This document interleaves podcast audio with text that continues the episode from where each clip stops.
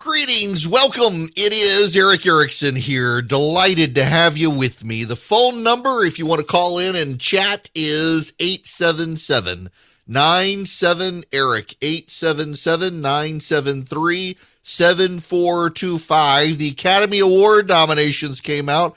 I don't know anything about any of it. Uh, you know, it reminds me back in the day when I was uh, being wooed by Fox News and CNN I ultimately went to CNN first. Rush Limbaugh pretty much told me I should, and so I did.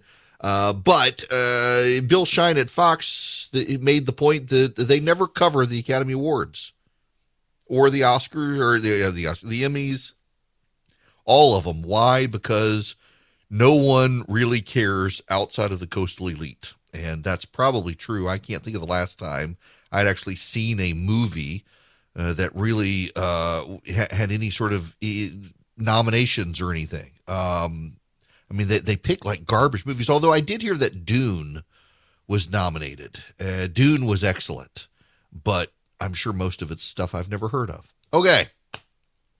We need to talk about a topic. There is a news story out, and we need to discuss Afghanistan, believe it or not. Do you know? I mentioned to you all the issue of uh, Eric Lander. Eric Lander was the head of the Office of Science and Technology Policy, OSTP. And Eric Lander has treated the staff very abusively. Joe Biden said at the beginning of his administration if anyone makes degrading, disparaging remarks to anyone else in the administration, they'll be fired on the spot, he said. And then to emphasize, he said on the spot a second time. Eric Lander, there was an inspector general report, an investigation in his office. Turns out he was being abusive to staff. Joe Biden did not seek to fire him. Eric Lander has resigned. Today, the White House says Eric Lander resigned without Joe Biden requesting it. Mm, so, to put this in perspective, more people in the Biden administration have now lost their jobs over workplace bullying than the Pentagon has lost over the withdrawal of Afghan from Afghanistan. The other day, there was a report out that in those chaotic days of briefings, the White House was given a lot of bad advice from a lot of intelligence, and that Joe Biden himself chose to ignore good advice on what he should have done. For example, the Taliban. Yes, the Taliban. The Taliban said they would sit it out. They would wait at the gates of Kabul while we evacuated. And uh, the Biden administration said, no, no, guys, y'all come on in. And they did, which made it harder to evacuate. Do you know we still have people there? I, have had on Josh Youssef from Help the Persecuted before. Help the Persecuted, it's a nonprofit I love. They help persecuted Christians abroad uh, by either building up a community around them, by providing them a safe house to escape from death, or by evacuating them from countries. It's a fantastic charity. Do you know in Iran, the fastest growing religion in Iran is Christianity? And with it comes persecution. Same in China. The fastest growing religion in China is Christianity. In fact, there are now estimated to be more Christians in China than there are Americans total in the United States 350, 330, 350 million. And they hide in the shadows, trying not to be noticed. President Xi of China has ordered that any house that has a cross on their wall, those families can't get government benefits unless they replace the cross with a picture of him. So, help the persecuted helps get the persecuted Christians out or build a community around them oftentimes surreptitiously. They, they can't do it openly and publicly. And Help the Persecuted told me, and they were not alone. I've heard this from other charities as well. We've had on uh, special forces operators who went over with friends to get some of their Afghan colleagues out, and they've all said the Biden administration has been an impediment. That the Biden administration itself has made it difficult to get people out of Afghanistan. In fact, multiple Christian organizations, get this, Multiple Christian organizations have told me the Biden administration State Department said if they prioritize Christians, they would get no help. They told Christian organizations if you prioritize getting Christians out, you'll get no help. They needed to have a smattering of the LGBTQ plus community on the planes. No, I'm not making that up. So the Christian nonprofits and the special operators and others who've gone over there have had to rely on the British, the Australians, and the Dutch to help them evacuate people from Afghanistan. And now there's this today in the Washington Post. Senior White House and State Department officials failed to grasp the Taliban's steady advance on Afghanistan's capital and resisted efforts by U.S. military leaders to prepare the evacuation of embassy personnel and Afghan allies weeks before Kabul's fall, placed American troops ordered to carry out the withdrawal in greater danger, according to sworn testimony from multiple commanders. An Army investigative report numbering 2,000 pages and released to the Washington Post through a Freedom of Information Act request details the life or death decisions made daily by U.S. soldiers and Marines sent to secure Hamid Karzai International Airport as thousands converged on the airfield in a frantic bid to escape. Beyond the bleak, blunt assessments of top military commanders, the documents contain previously unreported disclosures about the violence American personnel experienced, including one exchange of gunfire that left two Taliban fighters dead after they allegedly menaced a group of U.S. Marines and Afghan civilians, and a separate incident in which U.S. troops killed a member of an elite Afghan strike unit and wounded six others after they fired on the Americans. The investigation was launched in response to an August 26 suicide bombing just outside the airport. But it is much broader, perhaps providing perhaps the fullest official account yet of the operation, which spans 17 nightmarish days. And no one has lost their job. No one's been held accountable. Nobody. To a degree, you would have to impeach the President of the United States because it was his fault you would have to impeach the president. It was his fault. It was the president of the United States who said we're going to do this, and every single one of his commanders and advisors said no, don't. But he wanted to do it. You understand his impulse here was personal. His son, his beloved son, his favorite son, his son he loved so much he screwed up the other son because of it, was in the military.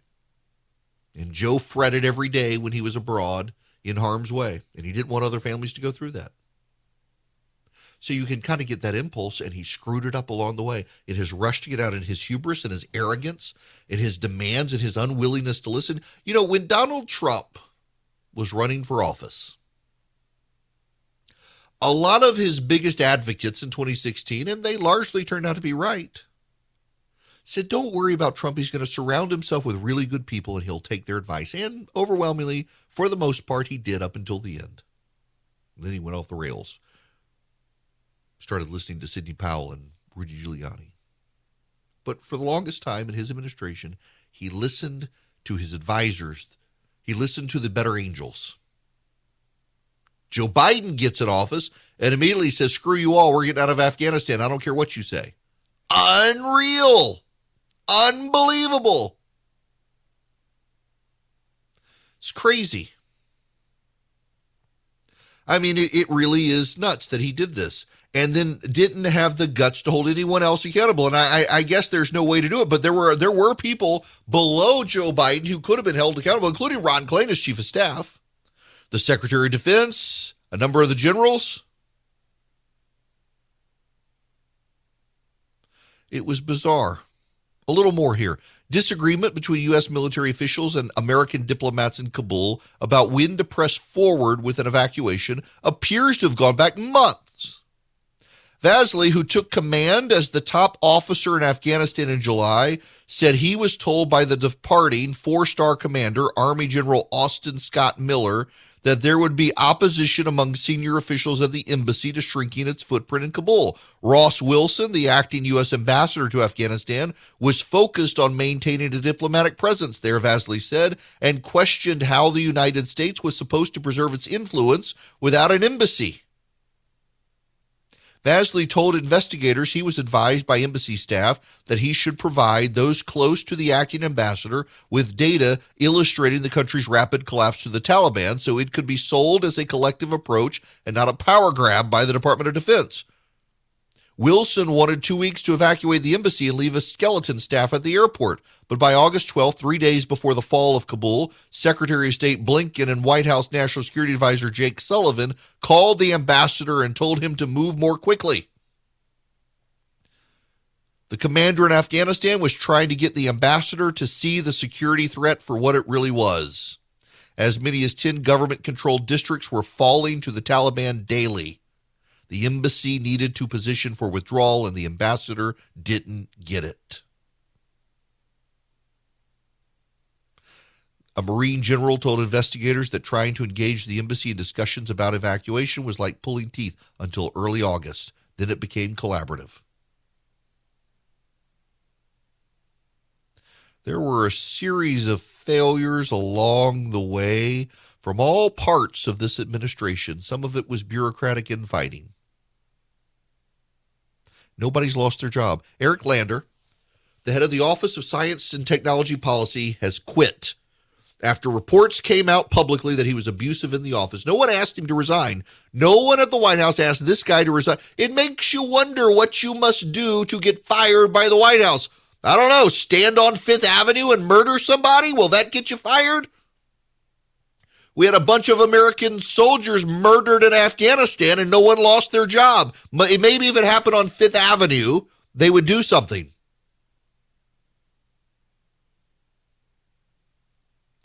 There's been no accountability. And by the way, because there's been no accountability, you can expect that they will run roughshod over anymore. There, there's there's signaling going on in the White House. You're not going to lose your job. The only way you lose your job in the White House is to dare to be a little bit conservative. That's not good. But you know what the ultimate fallout of all of this is? The American people have turned on Joe Biden. That's the ultimate fallout of this. That's the ultimate problem. For the Democrats, at least, Joe Biden's approval rating is in the tank.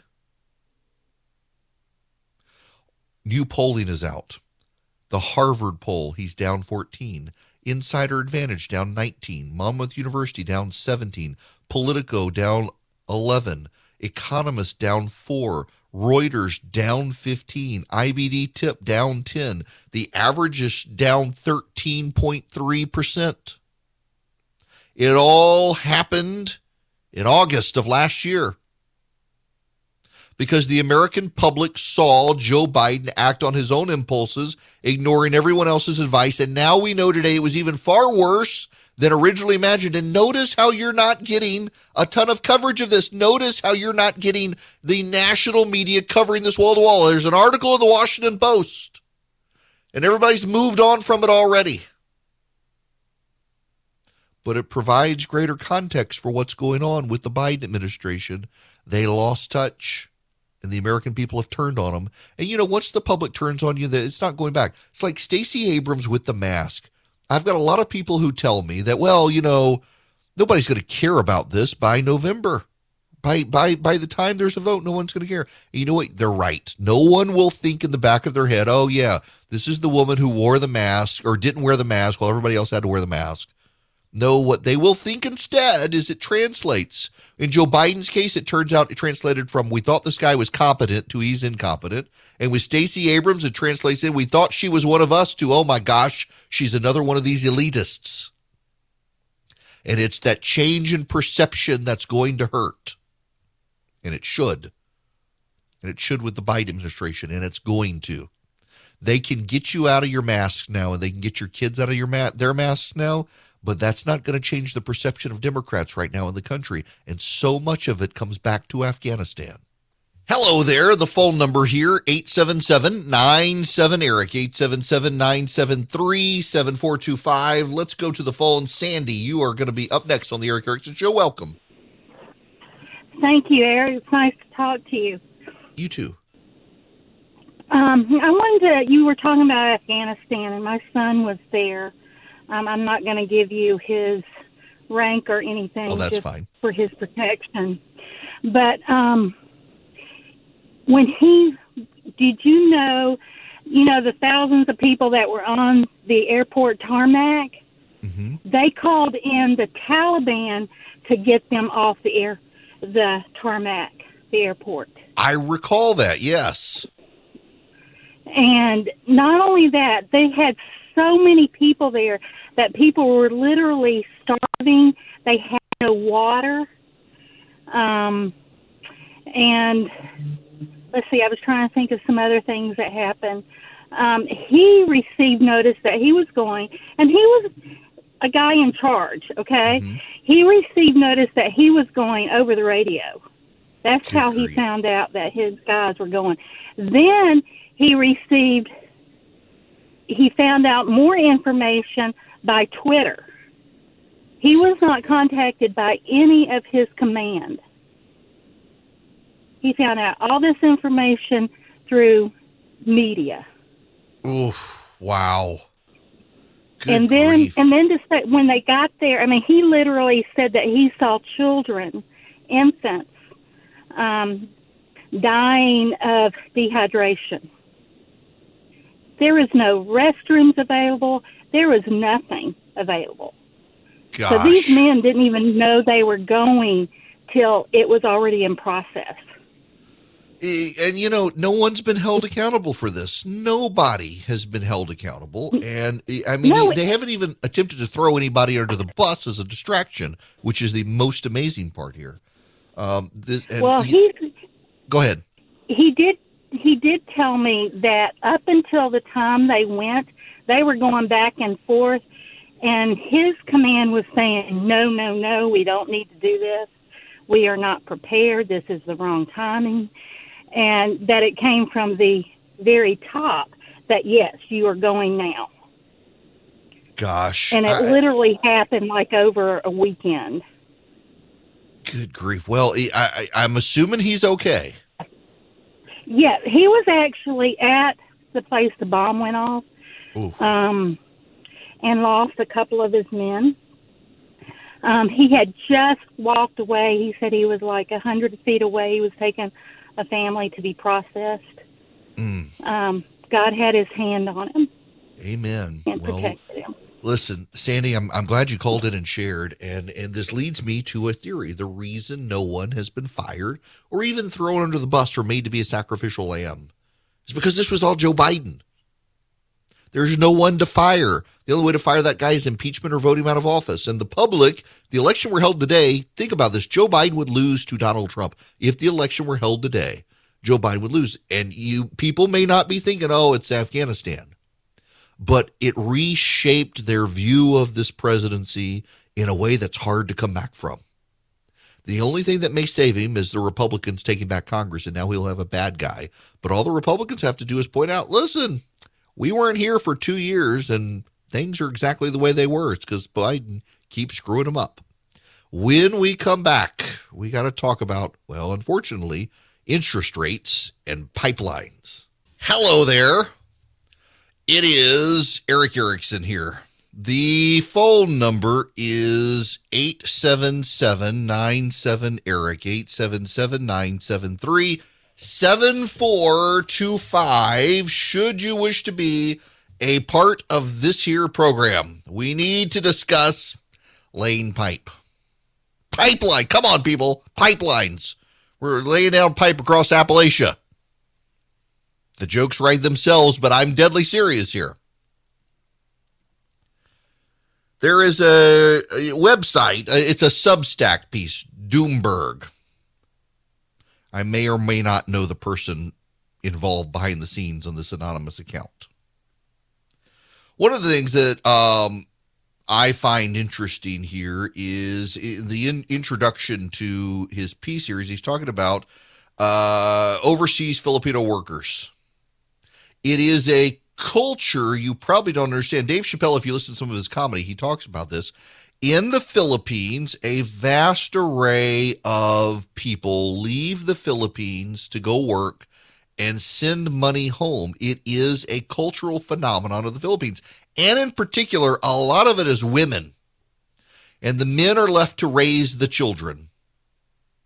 When I grew up in Dubai, we had a housekeeper. She was from, uh, at the time, it was Bangalore. I guess now they, they renamed it Chennai.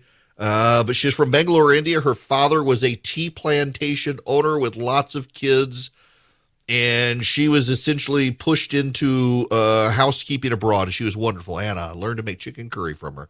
She was a wonderful cook, wonderful person. Her husband was a hard worker. They were raising their money to pay for visas for their children to be able to move from India to Dubai. The the children lived with the family in, in Bangalore. They wanted the kids to be with them in Dubai, and, and they busted their butts for years to raise the money to afford the visas for their kids.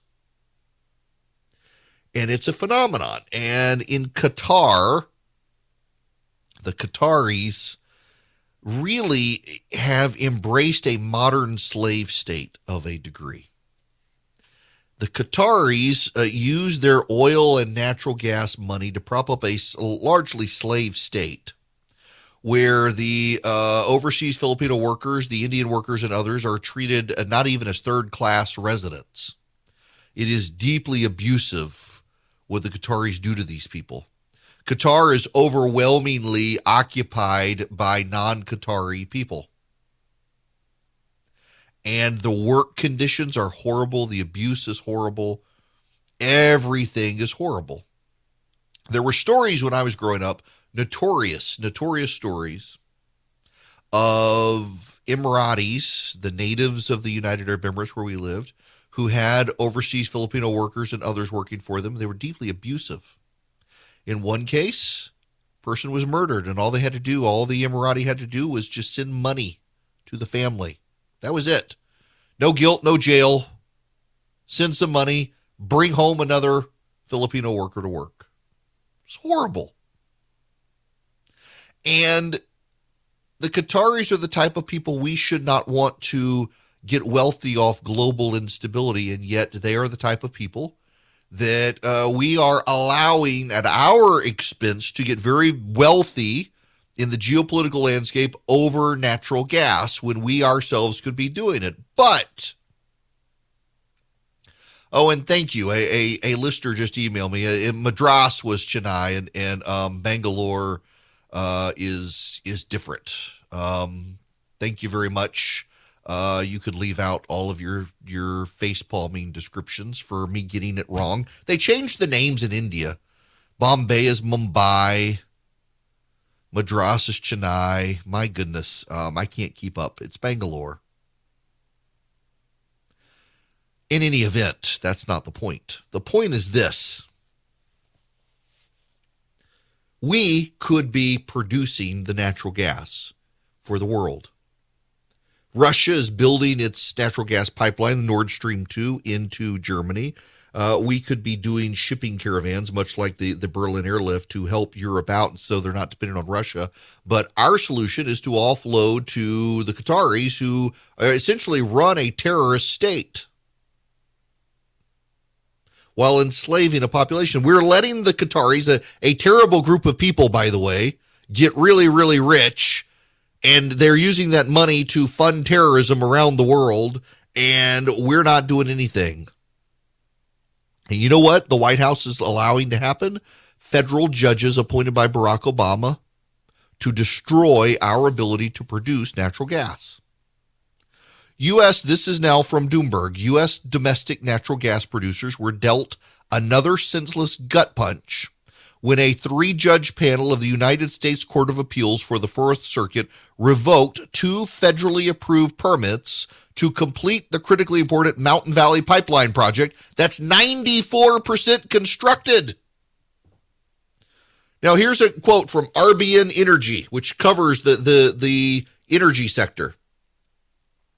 For those holding on to a glimmer of hope that the long delayed Mountain Valley Pipeline, a big and important greenfield Appalachian natural gas takeaway project, would finally come to fruition this year, it's safe to say the dreams were shattered. On January 25th, the U.S. Circuit Court for the Fourth Circuit vacated federal permits from the U.S. Forest Service and Bureau of Land Management that were needed to complete a 3.5 mile stretch of the main line through the Jefferson National Forest along the West Virginia Virginia border.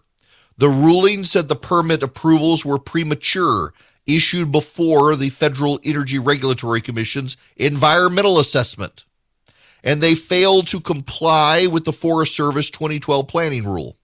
The decision sends the project back to the review process for the second time since construction began in 2018. Now, here's something you need to know the pipeline is all but built. There's three and a half miles left that needs to be built. The result is that in Appalachia, they're going to have access to natural gas and their prices will go down, and the rest of the country won't. This is very much related to another group of federal judges threw out permits and leases for drilling in the Gulf of Mexico. And again, it was Obama era judges who threw it out, claiming it was bad for the environment. Now, the other issue here is that one of the things that this line was going to do is connect our natural gas to ports so that we could use export terminals for liquid natural gas and get it overseas. Instead, we're going to have to rely on the Qataris. We're going to have to rely on the Qataris to cover Europe's demand for natural gas and China, by the way. The Qataris have lots of export contracts with the Chinese for natural gas, too. We're not going to be able to do it because of progressive judges that Barack Obama appointed to the bench. Isn't it funny how all these cases get steered that way? I, you know, they say it's random, but I, am starting to wonder if the system's being gamed in some way. Like in Georgia, the, the there's a redistricting case now. Uh, the left has filed suit on redistricting, and surprise, it goes to a Barack Obama judge. Last time a voting rights case went to a Barack Obama judge. But in this case, this actually, by the way, um, causes a national security incident. Now, follow along with me. Here's here's another another piece by RBN Energy. It's no secret to anybody paying attention to U.S. natural gas markets that Appalachia has long been bedeviled by midstream constraints, often leading to deep gas price discounts. There have been brief respites when new capacities come online, allowing more gas to flow out. But if you've been reading our natural gas reports, you know we've been sounding the alarm about the growing specter of constraints reemerging. Across the country, the boom in pipeline reversals, greenfield projects, and pipeline expansions that characterized much of the 2010s is pretty much over, with just a couple of approved expansions left. It's gotten much harder for projects offering additional capacity to gain traction, especially in the Northeast. Progressives are limiting our natural gas pipelines in this country to force people to move to solar and wind. But did you pay attention to Texas last year? Wind and natural gas, wind and, and solar failed in Texas. The wind turbines froze over. The snow covered the solar panels. There's only one nuclear plant. We're having problems, and it's the left in this country manufacturing environmental crises. Progressive activist judges, the Biden administration, the bureaucracy, left wing agitators filing lawsuits, the way that the, the law allows them to do this, we have fell, fallen into the trap that they set. The Bush administration was very good about pushback on this. The Trump administration tried, but the Trump administration took shortcuts. And the problem with the Trump administration taking shortcuts is that it allowed judges to stop them because they were taking the shortcuts. This, like for the census and other issues, was a constant problem with the Trump administration. They just thought they could snap their finger and say, don't do X, Y, and Z. But in fact, there was a process that had to be played out for them to get to that point. And they always short circuited the process, and it gave judges room to say, nope, didn't play the game right. Go back to the beginning, do it over again. And it slowed everything down. The Bush administration was smart enough to get that. But now we're at a point where the left is shutting down pipelines, shutting down oil and natural gas refineries, shutting down production facilities in the Gulf of Mexico. We are creating an energy crisis. We are creating instability. It's not us, it's the progressives, and they know they're doing it. And the reason they're doing it is they want to force us to change but there's not enough capacity for us to change. And now, you know, the result is high gas prices. We're back to high gas prices. They fell a little bit and now they're at an all time high. Listen to Jen Psaki, the White House press secretary, on this issue. Um, so President Biden said uh, with oil prices that he released the strategic petroleum reserve, mm-hmm. and that brought down prices. Actually, on that day, the price of oil actually rose, and it went down for the Omicron variant um, as the fears of lockdowns. Today, oil prices are ninety-one dollars, more than ninety-one dollars a barrel. Um, is there any consideration in the administration to reversing any of the policies or regulations or removing some to to encourage more drilling in the U.S. for future demand? Well, let me tell you what we are doing. Of course, we of course tapped the Strategic Petroleum Reserve. Sometimes that takes some time to to uh, to be digested into the system. Uh, we've also worked with a number of countries around the world to do something similar.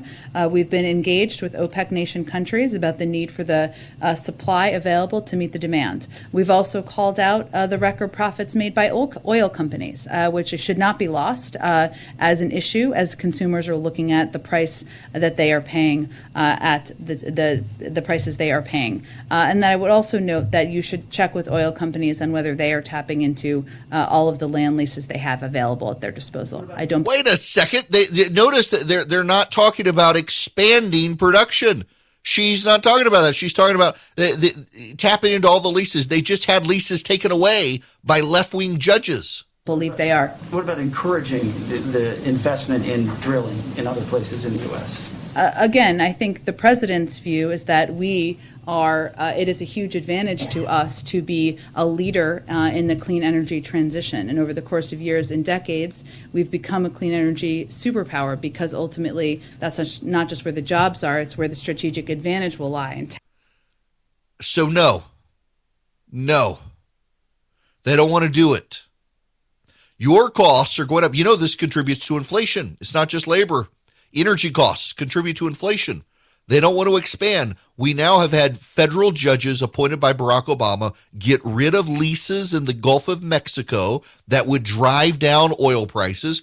And we've had judges appointed by Barack Obama shut down a natural gas pipeline that's all but built that would enable us to lower natural gas prices, or not just in the country, but globally, without depending on third world dictatorships to do it. The Biden administration and the environmentalists are setting us up for international calamity at the prices, at, at the gas pump, at the power bill, and at the emboldening of really bad people making a lot of money off of oil and natural gas because we're not. Whatever happened to energy independence? I thought that was a strategic, thought it was strategic for us to do that. Apparently not. Apparently we want to let countries like Qatar that prop up terrorists around the world be the ones to get all the money while we sit back and say, yeah, put a windmill on your car. It's bad. What's good is there are people out there fighting fighting against this sort of stuff. One of the groups that fights against it is Patriot Mobile. I know they're a cell phone company, but they contribute a portion of their profits to the conservative movement to fight this sort of nonsense. They fight on the pro life side, the pro energy side, the pro Second Amendment side, uh, but they need you as a customer to help keep the fight going. And they're a great company to have as your cell phone provider. They make it really easy. They'll port your phone number over. If you want a new number, they'll give you a new number. All you do is go to patriotmobile.com slash Erick. That's patriotmobile.com slash E-R-I-C-K. You can get discounts if you're first responder, large family with multiple lines, you're a teacher, you're an NRA member. Discounts for everybody. You can save some money with Patriot Mobile, and they use the same cell towers everybody else uses, so you don't have to worry about the quality. You get 5G, you get data, you get voice, you name it. If you don't want to do it over the internet, you can do it over the phone. They have 100% US based customer service. 972 Patriot is the phone number. You just tell them Erick sent you, and you get free activation at patriotmobile.com. By the way, you know, it's worth noting that when we withdraw oil from the Strategic Petroleum Reserve, we got to put it back. So you take money out or you take oil out, you got to put oil in, and that causes the price to go up because that oil is not going into the market, it's going into the Strategic Petroleum Reserve. We've known this for a long time. All right, to the phones. Michael, you're going to be up next. Welcome. Hello, Erick. How you doing? I'm good. How are you? Good, thank you. Good. So my thing is, so as you can tell from my accent, I'm from the other side of the pond, from England. So I moved my family, sell a move over here to America. I'm on an E2 business visa, and my thing is, there's no there's no reward for me. You know, I don't. If I spend ten years here, twenty years here, I still can't do anything. I still can't live here. I've got to renew my visa every two and a half to five years. Whereas, you know, you're getting people that are coming from South America, walking straight in. Mm-hmm. Here we go, the Dreamer Act. If it passes, you can live here, and it's just sort of like, you know, I know I'm from a first world country and they're not, but it's sort of disheartening. I pay my taxes. I've created lots of jobs in the county that I live in in Georgia, and you know, I mean, we've got the priorities wrong. We're we're rewarding lawbreakers and not rewarding job creators like you coming to the country. It's one of the most screwed up systems uh, we have. We got lots of screwed up things here, but this may be the most screwed up. It's so, still the best country. I've travelled. I lived in Dubai like you did. I was working for Emirates in oh, Dubai wow. in the 2000s. So I've lived in Australia, England, Spain, England, uh, all over. But America, to me, still the best country on the planet. Yeah, now, if we could just I actually, this, I love this place. That's great to hear. Listen, I, I, I appreciate you calling in. Um, now, what part of what what part of the UK are you actually from? A little town called Ascot, which is known for horse racing, and uh, the Queen yeah. lives about fifteen minutes away. I know Ascot. You know, my sister went to um, boarding school at TASIS um, in Sussex. Oh, I know um, TASIS. Yeah, I, yeah, yep, I know it. I, yep. I had American friends that used to go there when I was growing up we used to spend a ton of time in in, in Britain. Gosh, I, I I love going over there. Um, so much more expensive to go over there. It's always a shock. But well, look, I'm glad to have you here, and maybe one day we can get get some common sense. I got to let you go there. We're out of time. But Michael, thank you for the phone call. And you're right. We should we've lost our minds as a country when it comes to immigration policy and it comes to energy policy, and so much of it is a progressivism that has infested the bureaucracy so that bureaucracy itself loses all sense of reason. And I've always said we need to fire, we need to pass the law that allows the president to fire the bureaucrats, get rid of the Civil Service Act, and allow the president to just fire people at will. Um, the Civil Service Act, the entrenched bureaucracy, it used to work for us, and now it's working against us. It's 2022. Things are still crazy. Things haven't settled down. And now you got the Federal Reserve and interest rates, you got the economy, you got inflation.